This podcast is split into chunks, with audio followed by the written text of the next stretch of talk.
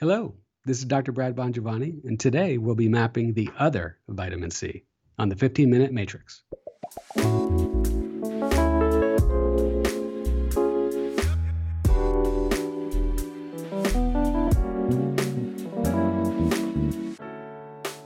Welcome to the 15 Minute Matrix. I'm Andrea Nakayama, functional medicine nutritionist and your host. This is the podcast that brings you bite sized insights and lessons on the clinical relevance of the functional nutrition matrix, the most important tool in functional medicine and functional nutrition. The matrix is so important not only because it causes us to stop and assess, but also because it reminds us of three very important factors in our care, recommendations, and outcomes. Everything is connected, we are all unique, and all things matter. Be sure to head over to this episode's show notes at 15minutematrix.com if you'd like to see today's topic mapped on a downloadable matrix to remind you of these critical aspects of care. Today on the 15 Minute Matrix, I'll be speaking with Dr. Brad Bongiovanni. Dr. Bongiovanni is Chief Wellbeing Officer for Wellbeing Science, where he is responsible for research, speaking, and education on the science of well being. His work helps to set, support, and drive strategy with executives, professionals, and entrepreneurs who want to cause the experience of well being, drive performance, and win at the game of business and life. Dr. Bongiovanni is a TEDx speaker and award winning professional and corporate speaker, as well as media contributor to ABC, NBC, and Fox affiliates on his expertise of the science and implementation of well being.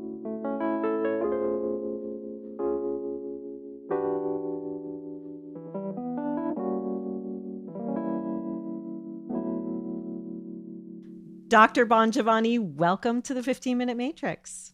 Thank you. Thank you. Happy to be here. Looking forward to our conversation. Me too. This is actually a topic that's a long time coming. Vitamin C is a key nutrient, it's so important. Can you tell us a little bit more about the importance of vitamin C from your perspective?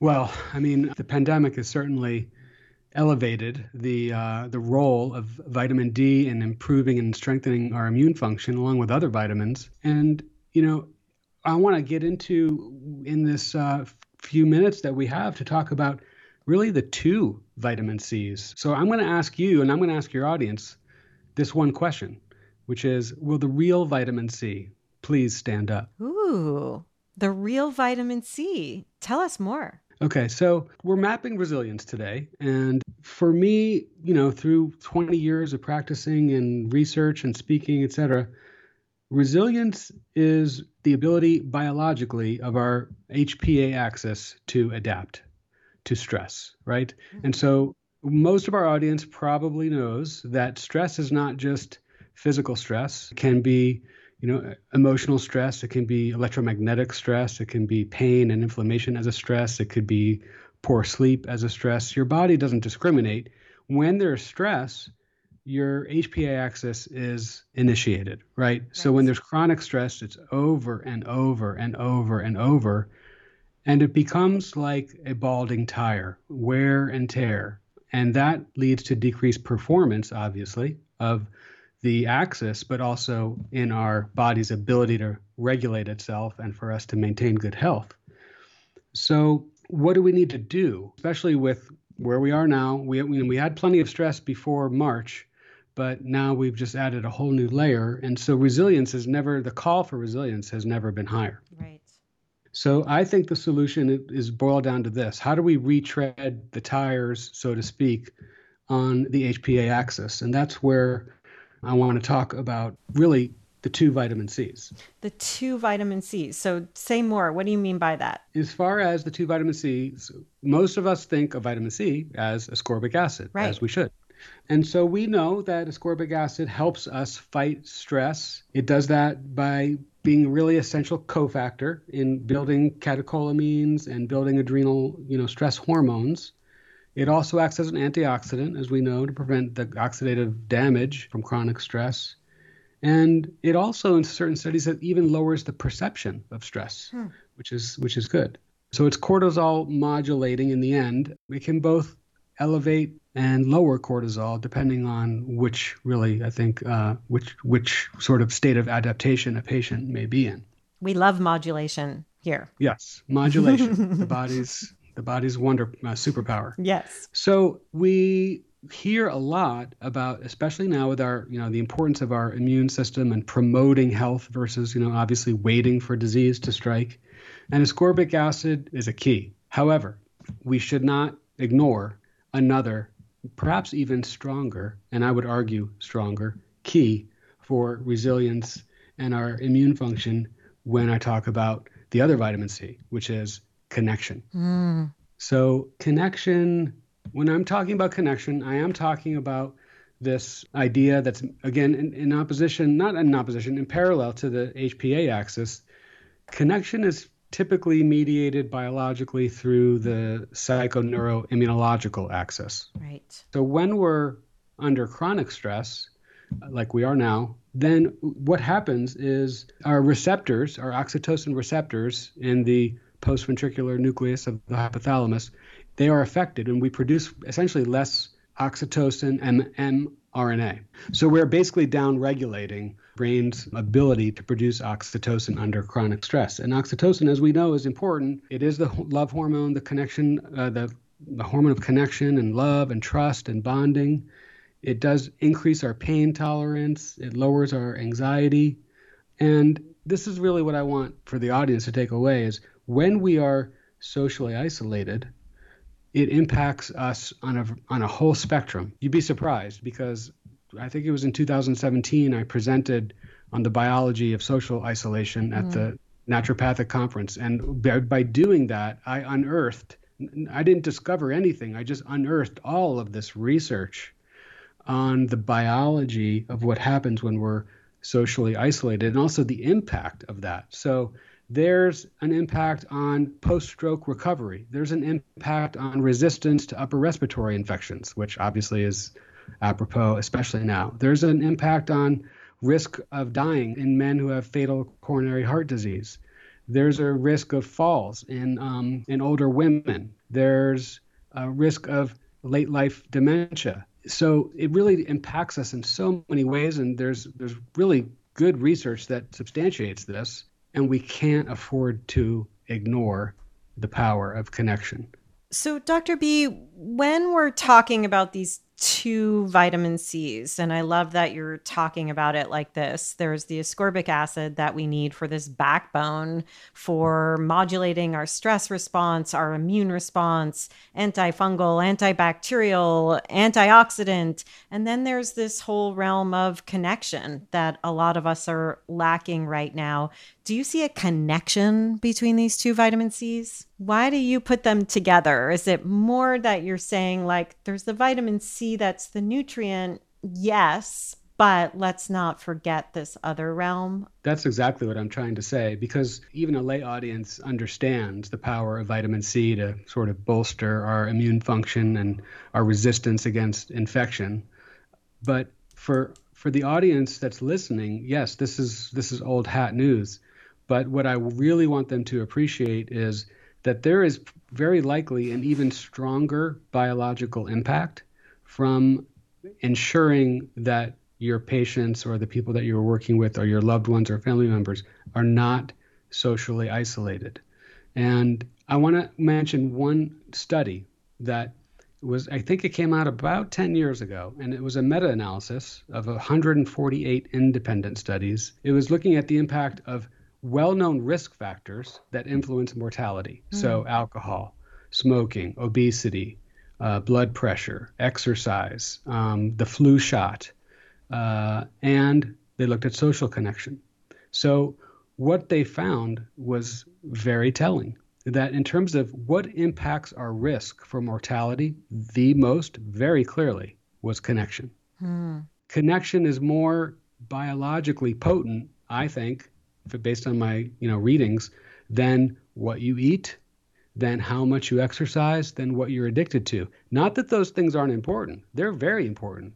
But we can't lose sight of what may be the most impactful, and that's my you know my plea to uh, functional medicine practitioners is you know, as much as we like to get into the medical, investigative, cool, geeky, sciencey stuff, don't discount the scientific impact of social connection. Yeah, such an important point, Dr. B. I think that when we are thinking through a lens of true empathy, what I like to call functional empathy, we don't overlook the reality that each and every patient is living in in their external reality. We tend to, as you're talking about, want to focus on just the biological reality, but that biology exists in a social context and situation. Yes. What are your recommendations for how we each address that? I know here at the Functional Nutrition Alliance we're doing community sessions. We have lots of group Q&As for our students. There's a message board. Everybody's coming together and we can see the power of the community especially right now what kind of recommendations do you have for solo practitioners out there working um, in a bubble right now? I think we have to dig a little bit to be a little proactive and find the support that we need. Even before I go go on, I think it's very important to identify how everyone as an individual defines support. Because mm, how I define support may be different than how you feel supported. And so one is to really reflect and ask yourself, what are those things that I need in order to feel supported? And once you can start sketching some of those things out, then you can take a more tactical approach and reach out to either friends or uh, or functional medicine friends or or Facebook groups or you know even virtual but local practitioner collaborative groups and not just for the functional medicine stuff but just for the human yes. connection just for the human connection because we are all somewhat still stuck inside to be not like we were six months ago. So we have to still stay connected while and if we are physically apart. For yourself and for your patients or clients. So, what Dr. B is saying is that we really need to think about this for ourselves again, as well as through the lens of what our clients and patients are going through right now. And even figure out ways to offer them opportunities for yes. connection. One of my students was speaking into a group she recently formed 12 women coming together once a week. Their 12 session uh, service ended and they were begging for more. They were saying it was the highlight of their week to come together. And she really just offered a low cost session once a week where they would talk about something. These are huge opportunities right now to create connection, to create community. And in so doing, as you're saying, Dr. B, really make an impact on health outcomes. A significant impact a, a, highly significant impact and that's that's my message for today is is do not discount that and and look at it reflect on it see where the opportunities exist where they don't exist get creative and maybe you know create them yourself based on what you want to see and how again your definition of support but also by talking to other people and seeing how they feel supported and how you can collaborate and build that connection. It all starts with very, it, it, doesn't have to be complicated. It really starts with just caring. I mean, right. we don't have to make it super complicated. It's, you know, everything has changed. So we all have reflected on what are those things that really matter? What really matters the most in my life, in my career, and what kind of impact I want to have with, you know, if we have patients or clients. And those are great questions to reflect on, I think, because it allows us to be more intentional and I would argue more impactful. Yeah, and uh, there's a realm of bio individuality in what you're talking about. As you said, what support for me may be different than what support for you. I'm noticing with some of my more extroverted friends that they're really bemoaning that we have to go internal again, whereas some of my internal colleagues and friends are like, yeah, I got a book, I'm good. So, really identifying we all need connection, but do. what does connection mean for each and every individual? Yeah, I think that's such an important point is because it does mean different things to each of us. I mean, you can be an introvert and you can really feel connected and supported and loved and like you matter to two or three people. Right. Or you can be an extrovert and you love having a hundred friends and bouncing around and going out every night of the week and you know talking with people and you know that's that's your definition of how you feel good and alive and connected. So so it doesn't have to look the same way. It's not a cookie cutter concept. It's really look and reflect on what it means f- for you. You know, functional medicine practitioners and coaches and nutritionists of all kinds, doctors, whatever whoever you are, but you're practicing in a functional medicine model, you're already set up because of the fact that you're more of a medical investigator.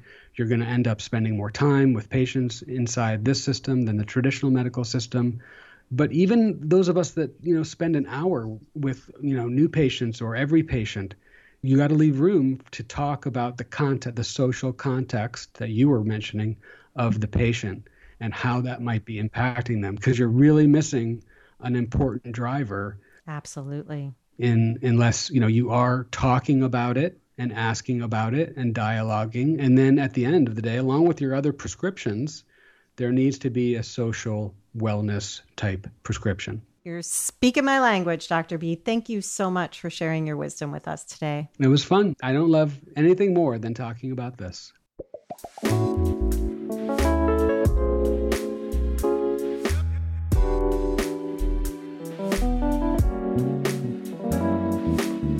The 15 Minute Matrix is brought to you by me, Andrea Nakayama, and the Functional Nutrition Alliance. Check out the latest in functional nutrition at functionalnutritionlab.com forward slash blog.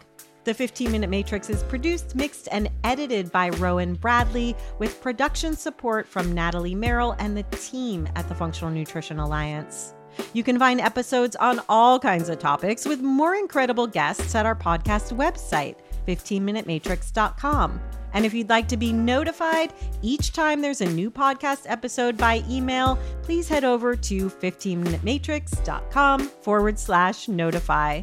Also, we'd love to hear from you. Please feel free to get in touch with us. We want to know your thoughts, your feedback, and who you'd like to hear on the next podcast. You can email us at ask at 15minutematrix.com.